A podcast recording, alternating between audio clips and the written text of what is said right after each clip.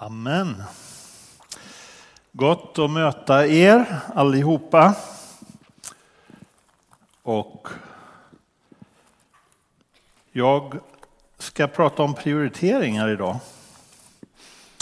Hur kul är det? Eh, kanske jättekul, kanske jättebra. Därför att vi behöver det. Jag vet inte om det är bara jag som känner att det är lite högt och nära rundgång. Men ja, ni vid ljudbordet får avgöra. Eh, låt mig börja med att säga att Bibeln skrevs först och främst inte för att vi skulle putsa på vår fromhet och vår fina fasad. Ibland så får jag känslan av att när människor betraktar kristna så tänker man så här, men det är människor som tror att de är bra. Som har alltihopa liksom färdigt och packat och liksom locket väl påskruvat.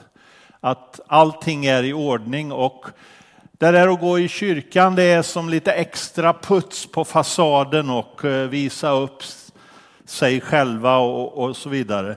Ingenting skulle egentligen kunna vara längre ifrån sanningen än det, därför att Bibeln skrevs för att rädda människor, upprätta människor, frigöra människor. Det är ett budskap om, om frälsning, om räddning. Så, så Bibelns idé ifrån att beskriva drömmen i paradiset så är rädd, resten av hela Bibelns budskap ett, ett räddningens budskap. Guds frälsningsplan i historien. Och när vi nu då pratar om ett gudomligt vardagsliv så handlar det inte om en vision om att segla på en räkmacka och att allting liksom... Ja, men det är klart att vi önskar och drömmer att det ska vara lätt och fungerande att leva. Självklart så. Men vi inser också att den här världen är en utmaning för väldigt många av oss. På många olika sätt.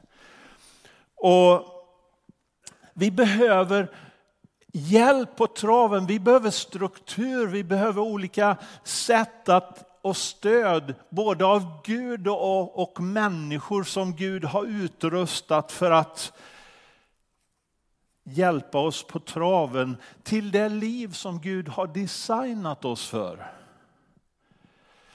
Jag gillar den där introduktionen som en eh, ledare, en pastor och ledare, han eh, heter Gordon MacDonald och han, han skrev en bok som heter När din värld rasar samman.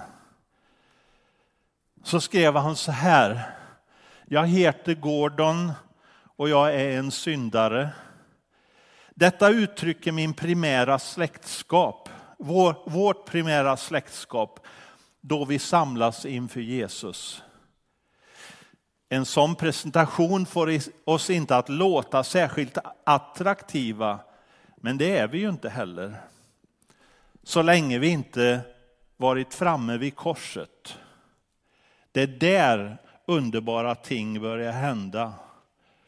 Och där kan en raserad värld, raserad värld byggas upp igen. Och han skrev den där boken ett tag efter, ett bra tag efter då han själv hade jobbat igenom och rehabiliterat ett kraschat äktenskap. Han hade själv trampat i klaveret. Hans fru eh, gav honom en eh, hjälp på traven. De försonades, en trasslig härva upprättade de, båda deras liv och han skriver den här boken. Och han inser själv hur viktigt det är att så att säga eh, få rätsida på sitt liv, få ordning på saker och ting.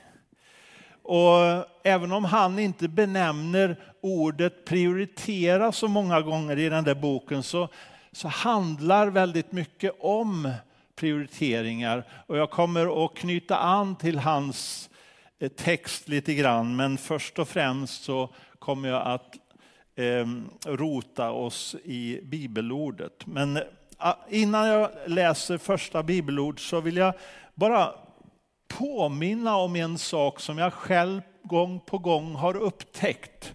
Och det är att jag tenderar att lura mig själv. Genom att tro att prioritering handlar om att få in så mycket som möjligt i livet på så kort tid eller på eh, så litet utrymme som möjligt. Jag kommer på mig själv, jag är uppvuxen i en familj med eh, åkeri och en del av eh, åkeri handlar om att lasta väl. Och då behöver man packa liksom så att allt som finns där får plats på det där begränsade utrymmet. Och jag kommer på mig själv, jag är rätt så bra att packa inför semester och vi får med oss ganska mycket eh, som både jag och min hustru har lagt fram och vi får in det i bilen. Men problemet är när, när jag gör den definitionen som prioritetsordning för mitt liv. För då leder jag mig själv in emot en krasch. Jag försöker få in så mycket som möjligt på så lite tid eller så lite plats som möjligt. Och gång på gång så ställer jag mig själv inför den, eh, liksom, då, då jag bara känner att orken tryter. Och jag känner att om jag inte gör en, ett eh, radikalt steg så kommer jag inom två dagar att vara förkyld med feber. Det är liksom en garanti. Och ändå så vänder jag tillbaka in i de där falska mönstren. Men faktum är att prioritering handlar ju om att ordna saker på ett sådant sätt så att det viktiga kommer bakom det allra viktigaste. Det är alltså ordna saker i förhållande till varandra så att det viktiga, eller det viktigaste, det brådskande och det nödvändiga, det är det som kommer först. Och att skilja det viktiga från det allra viktigaste. Och jag anar att du kanske redan har börjat att tänka tanken, vad, vad är det viktigaste för mig? Eh, du får gärna skriva upp en eller två eller tre saker. Eh, eh, om du vill göra det nu eller senare, det är upp till dig. Den, den där topp tre-listan, rätt prioriteringar. Men då vill jag också ganska snabbt säga att rätt prioriteringar utgår inte från att vi själva är viktigast i universum. Utan att Gud är viktigast i universum. Den Gud som har skapat dig och mig, den Gud som har designat dig och mig, den Gud som har gett oss en, en rationell förmåga, också en förmåga att känna och tänka och relatera. Och vi har fått chansen och blivit inbjudna till hans hus, till hans spelplan, till hans gemenskap där han är i centrum och där hans regler råder. Och han ställer oss inför frågan, hur vill du forma ditt liv? Vill du forma ditt liv så att det speglar mig som har designat dig? Nu vänder vi oss till det första bibelsammanhanget som är det Petrus citerade ifrån Matteus 6 och vers 33. Jag tänker läsa den, ni får upp 6 och 33 här hoppas jag. Eh, och där står det sök först Guds rike och hans rättfärdighet så ska ni få allt det andra också. Det är ju en del av bergspredikan, eh, Matteus 6.33. Och där presenteras ju mycket av en slags Guds ordning.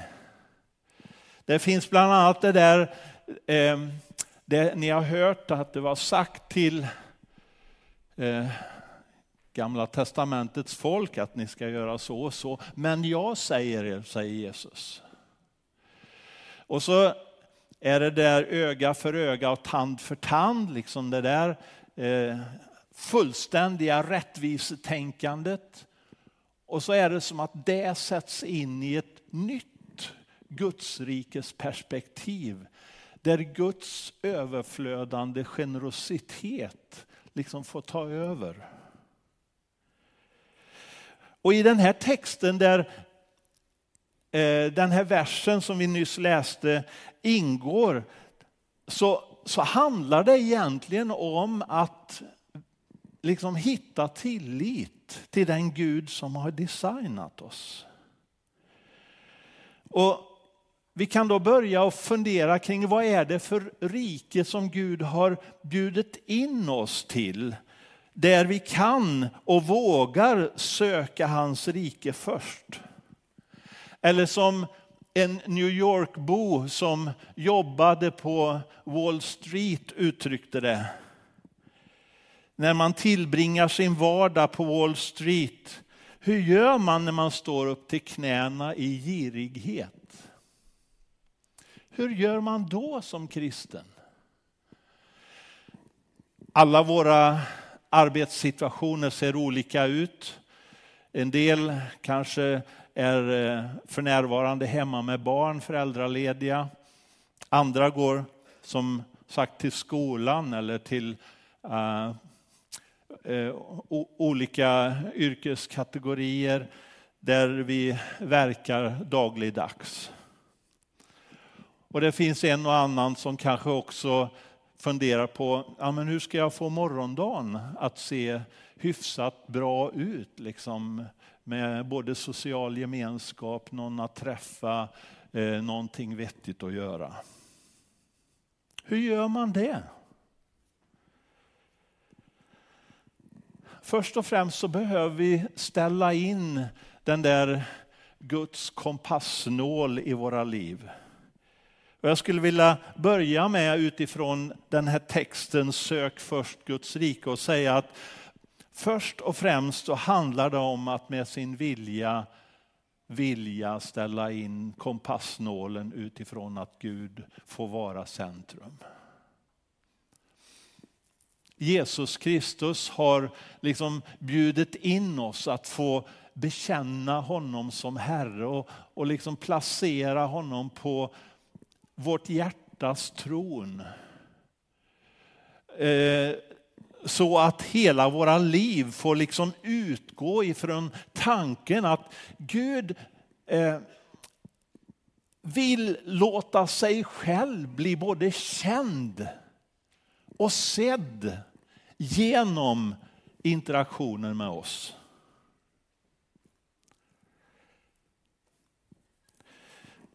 Så faktiskt så vill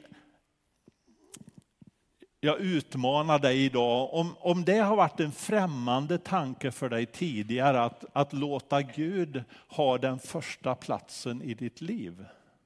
Då ska jag vilja liksom utmana dig att, att faktiskt börja tänka igenom det som ett alternativ. Och inte bara att du tänker den tanken utan att du kommer överens med Gud själv om det. Plus att du pratar med dina närmaste om att så är fallet. Att det blir en, ett förbund dig och Gud emellan och dig och dina närmaste vänner. Det här är min, mitt beslut. Det här är min vilja. Insikten kommer snart att landa på dig att det där eh, kommer att gå upp och ner och fram och tillbaka. Vissa dagar känns det som att den där överlåtelsen, den där kompassnålen kommer att snurra lite fram och tillbaka. Men det som gör skillnaden är att du committar dig, du överlåter dig själv till ett förbund till Gud som också är förankrat i gemenskap. Och du får komma åter till det.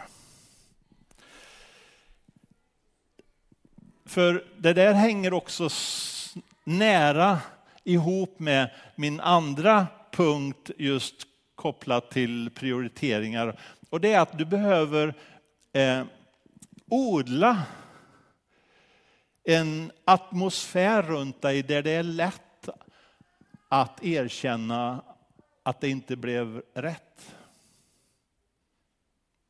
Att erkänna fel. Att bekänna synd för att tala Jesus språk. Vi behöver skapa en, ett naturligt sätt att erkänna fel. Det blir bara katastrofalt jobbigt om vi försöker att tajta till och låtsas som att det inte blir fel ibland. Syndabekännelse, själavård, förbön. Egentligen naturliga grejer bland kristna.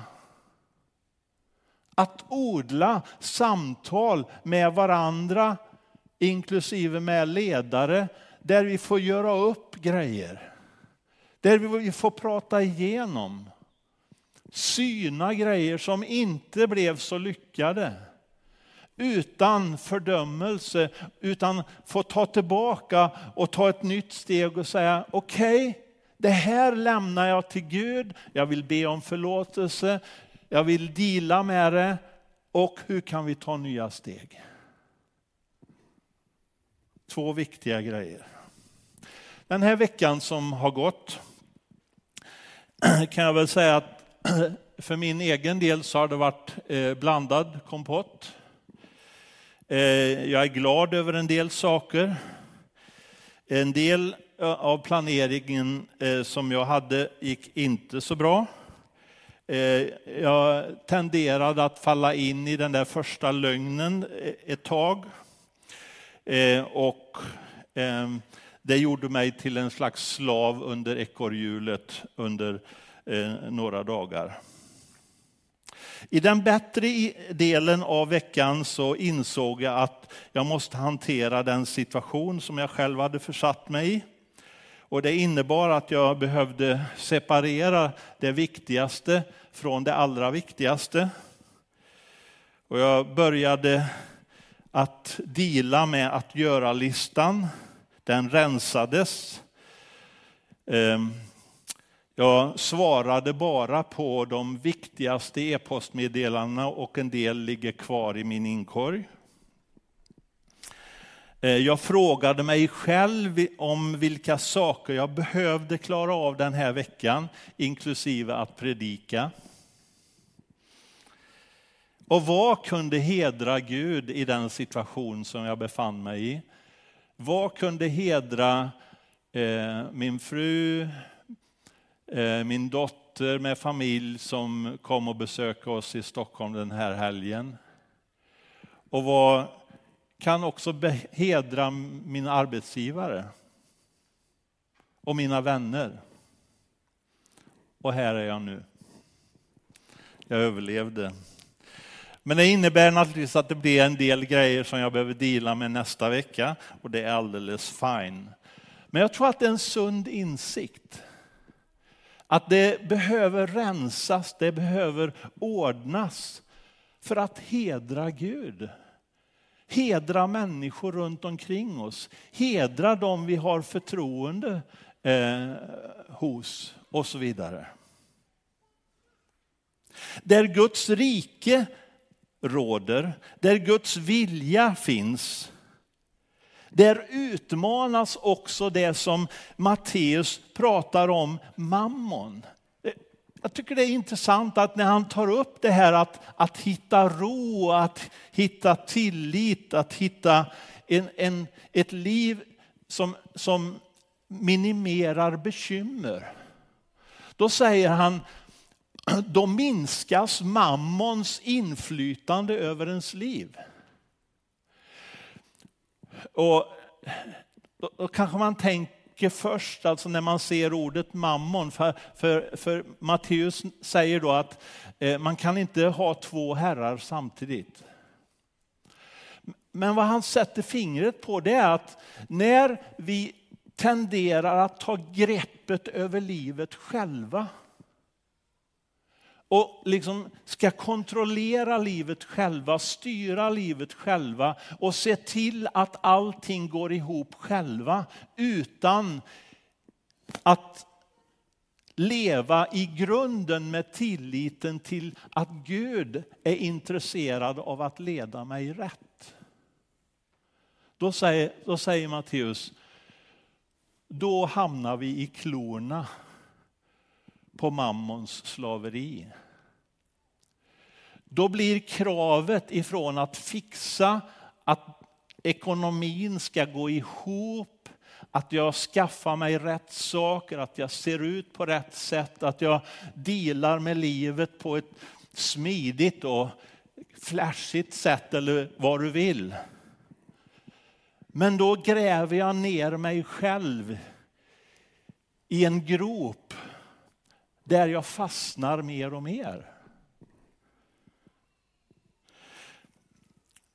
Och vad är det Matteus är ute efter eller vad Jesus pratar om i bergspredikan här? Jo, han säger att i tilliten till Gud, hans godhet, hans nåd, hans vägledning så finns frihet. Där finns kraft. Och där finns Guds folks stöd. Alltså den gemenskap som lever med Gud.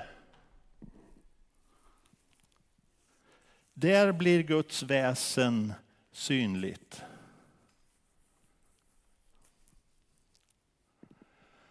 Så det går alltså inte att ha två herrar.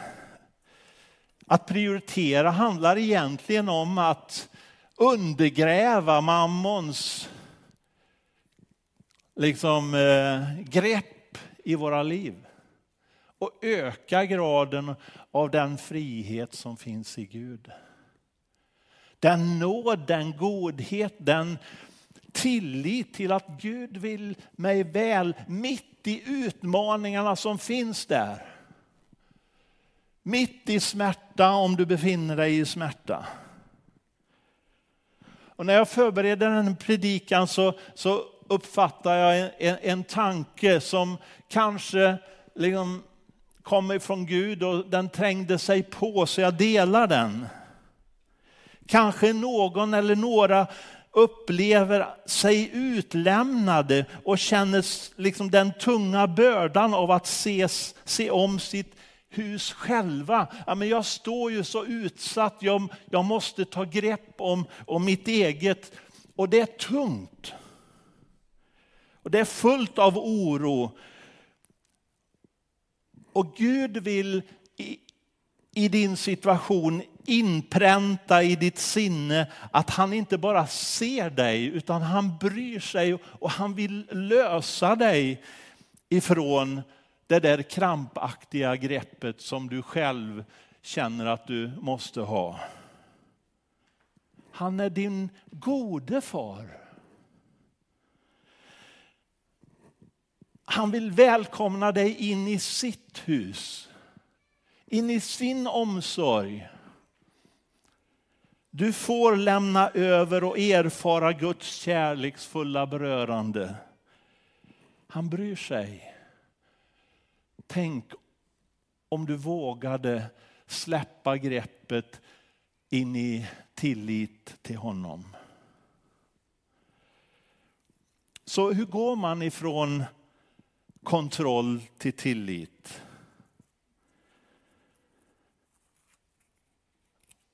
Ja, jag inser att det finns ett pris att betala.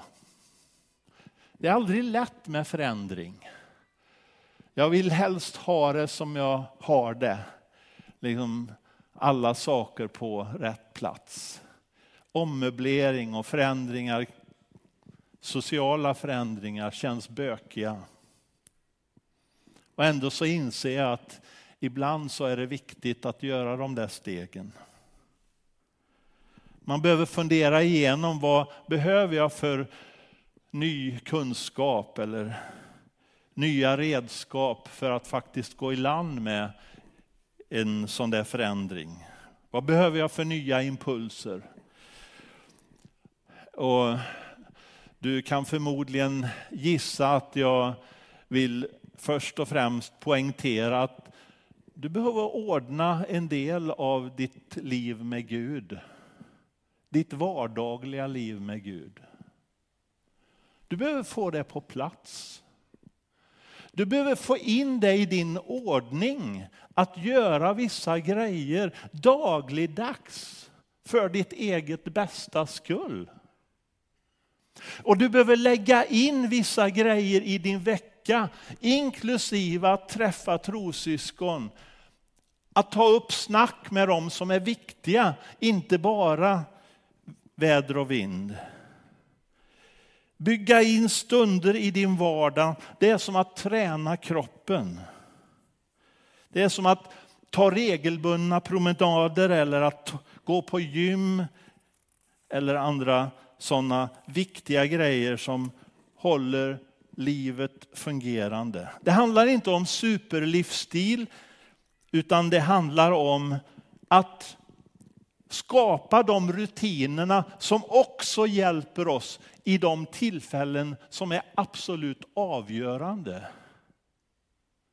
Då vi möter det där moment of truth.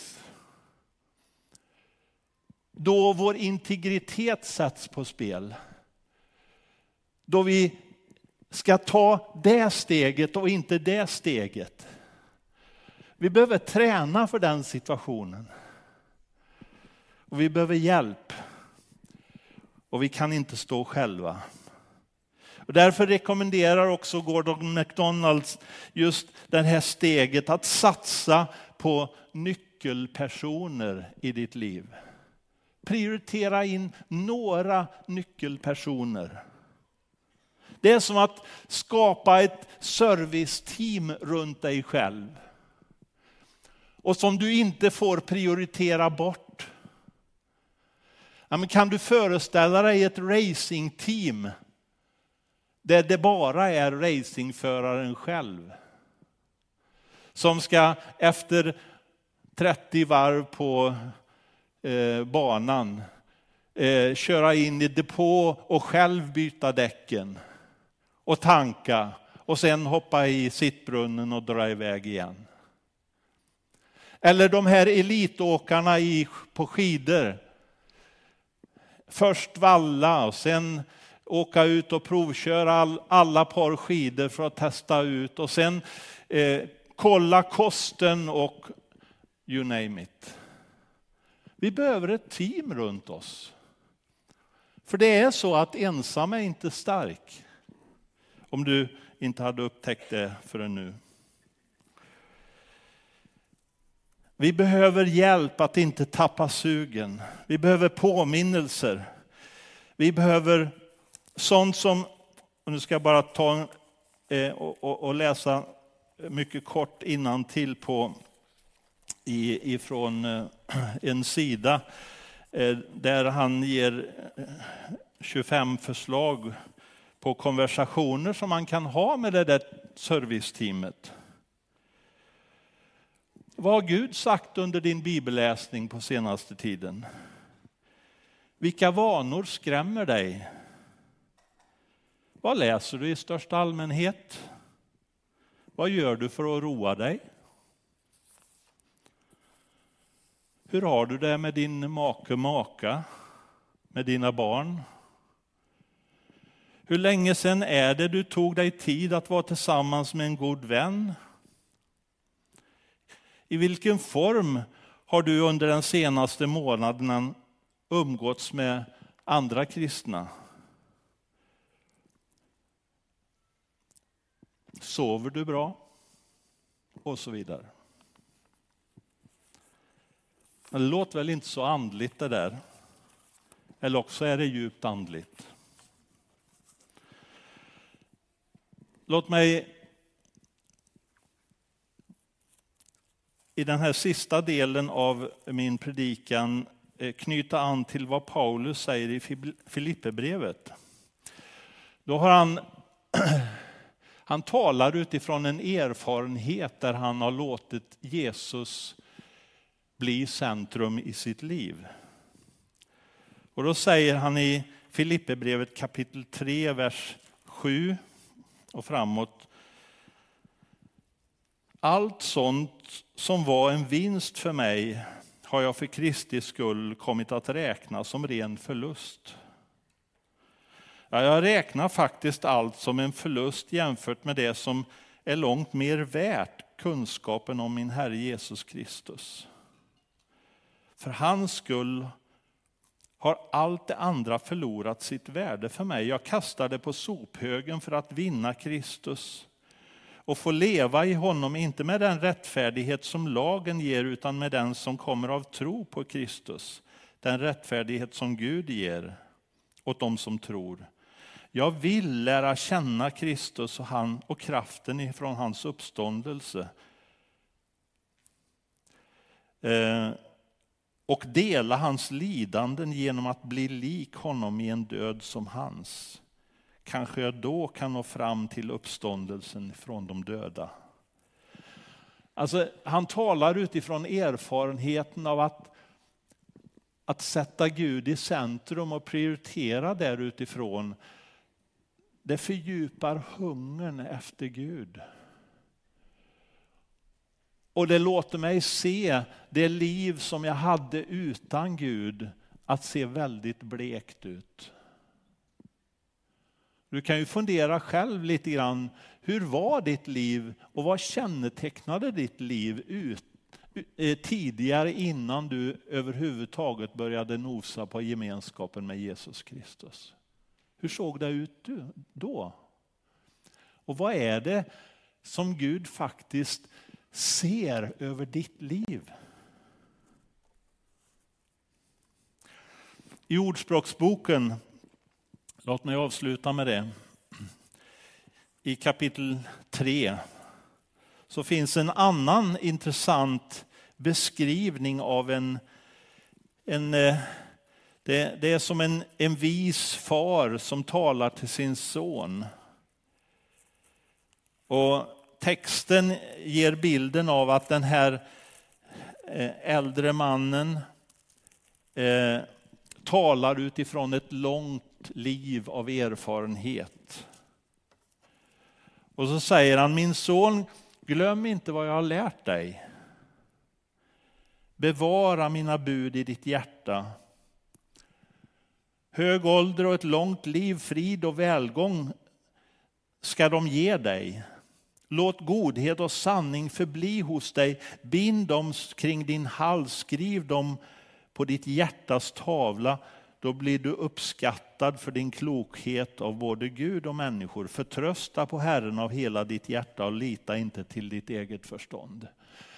Det är som att den här äldre mannen talar till sin son och säger, om du vill ha ett fungerande, ordnat liv, där du har förtroende bland människor. Där livet funkar. Ja, men se till så att du har ordningar, prioriteringar i rätt, i rätt ordning.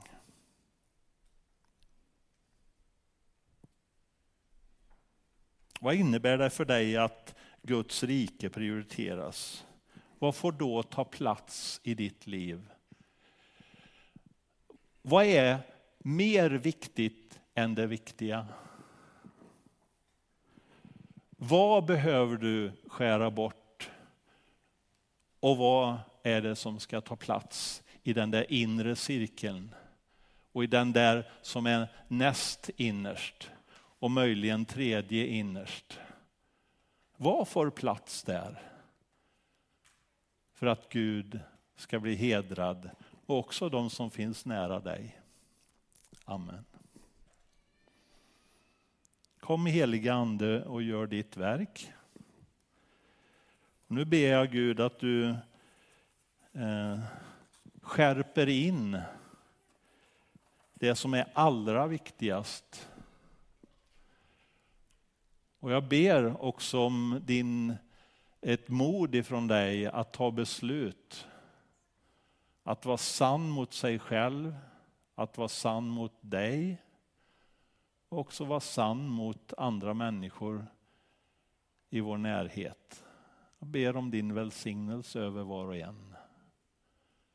Inte minst inför veckan som kommer. Amen.